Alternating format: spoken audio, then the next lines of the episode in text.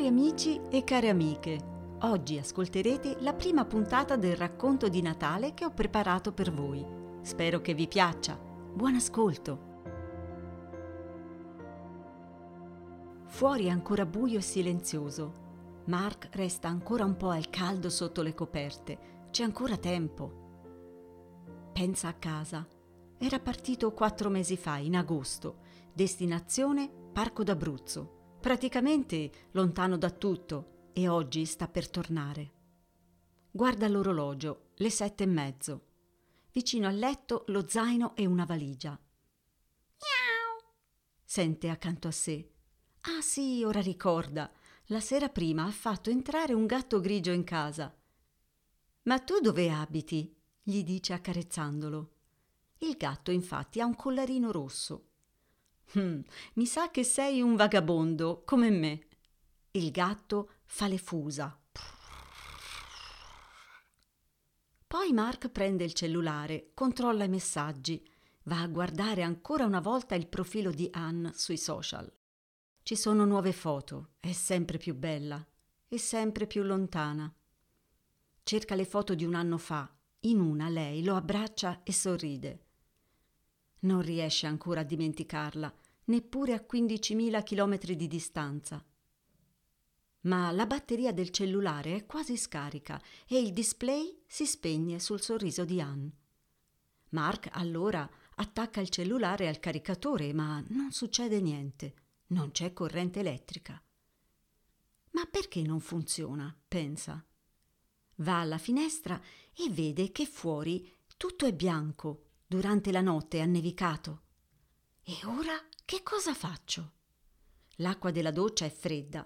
No, la giornata non comincia affatto bene. Gatto, mi dispiace, ma ora devi uscire. Poco convinto, il gatto fa qualche passo sulla neve gelida e poi se ne va. Dopo aver mangiato l'ultimo panino con un po' di formaggio, Mark si mette le racchette da neve e comincia a camminare lungo la strada. Il sole illumina la neve, mille cristalli brillano nel bosco. Respira l'aria fredda. Dopo quasi un chilometro arriva a una baita di legno. È passato altre volte di qui. La casa ha le finestre chiuse, quindi forse non è abitata. Prova a bussare. Niente. Gira intorno alla casa e nota una finestra con le persiane aperte. Guarda dentro gli sembra di aver visto muoversi qualcosa all'interno. Lei non aspettava la neve, un po' ci sperava però. Eccola finalmente. Silenzio, solitudine, nessun rompiscatole e due settimane di ferie tutte per sé, per riprendersi dopo lo stress degli ultimi mesi. Al diavolo le feste, chi se ne importa del cenone di San Silvestro, il panettone e lo spumante? Paola era fatta così, o tutto o niente. Una ragazza impossibile, diceva il suo ex. Hai un carattere tremendo, diceva sua madre. Ecco perché a trent'anni sei ancora sola. Due giorni prima mammina era partita per la crociera ai Caraibi con il nuovo fidanzato.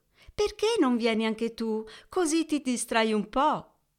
La sola idea le faceva venire il mal di testa. Ma passerai le vacanze tutta sola. Non ti fa bene. E invece sì, e come? Aveva sentito subito il desiderio di partire per l'Abruzzo. Il padre le aveva lasciato la casa nel bosco, insieme ai ricordi di quando era piccola, e lui la portava lassù, lontano dal caos di Napoli. A sua madre, invece, quel posto non piaceva per niente. Che freddo fra quelle montagne, senza negozi, diceva ma per Paola erano stati i giorni più felici della sua infanzia. Le avventure nei boschi, profumati di funghi, l'incontro con un cervo dalle grandi corna e poi gli uccelli con tutte quelle voci diverse. Una volta aveva perfino visto un'orsa con il suo cucciolo. Anche adesso, da adulta, quella piccola casa di legno è il suo rifugio. Miau! Sente. Va in cucina apre la finestra e con un agile salto il gatto grigio entra in casa. Eccoti finalmente. Ma dove sei stato? Con tutta questa neve. Ero preoccupata. lo prende in braccio e accarezza il suo pelo morbido e freddo. Poco dopo sente bussare alla porta. Chi sarà? Non aspetta nessuno. E chi potrebbe venire con tutta questa neve? Magari è un ladro. È il 24 dicembre, manca la corrente elettrica, fuori c'è mezzo metro di neve fresca e lei è sola. Per un momento si sente in trappola e non sa dove scappare. Mark bussa di nuovo.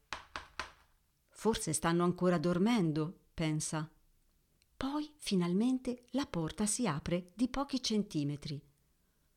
Dallo spiraglio appare il viso di una ragazza il suo cuore batte forte. Sì? Eh, buongiorno, scusi, io abito in una baita qui vicino. Ho bisogno di un favore. L'uomo è giovane e ha un accento straniero. A Paola viene in mente un film americano con un killer che uccide a sangue freddo una ragazza proprio in mezzo alla neve. Un favore? Che favore? Una telefonata. Può aiutarmi? Il mio cellulare è scarico e in casa non c'è elettricità. Eh, va bene, vieni. Mark entra in una grande stanza. C'è un divano con tanti cuscini, un tavolo e un camino acceso.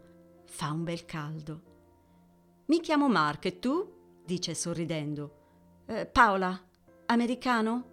Australiano. E che ci fai quassù? gli dice con un tono poco amichevole ed esce dalla stanza. E poi dicono che gli italiani sono persone ospitali, pensa Mark. Bene, cari amici, la prima puntata del racconto finisce qui. La prossima settimana saprete come continua la storia. Non mancate! Un saluto da Laura e a presto!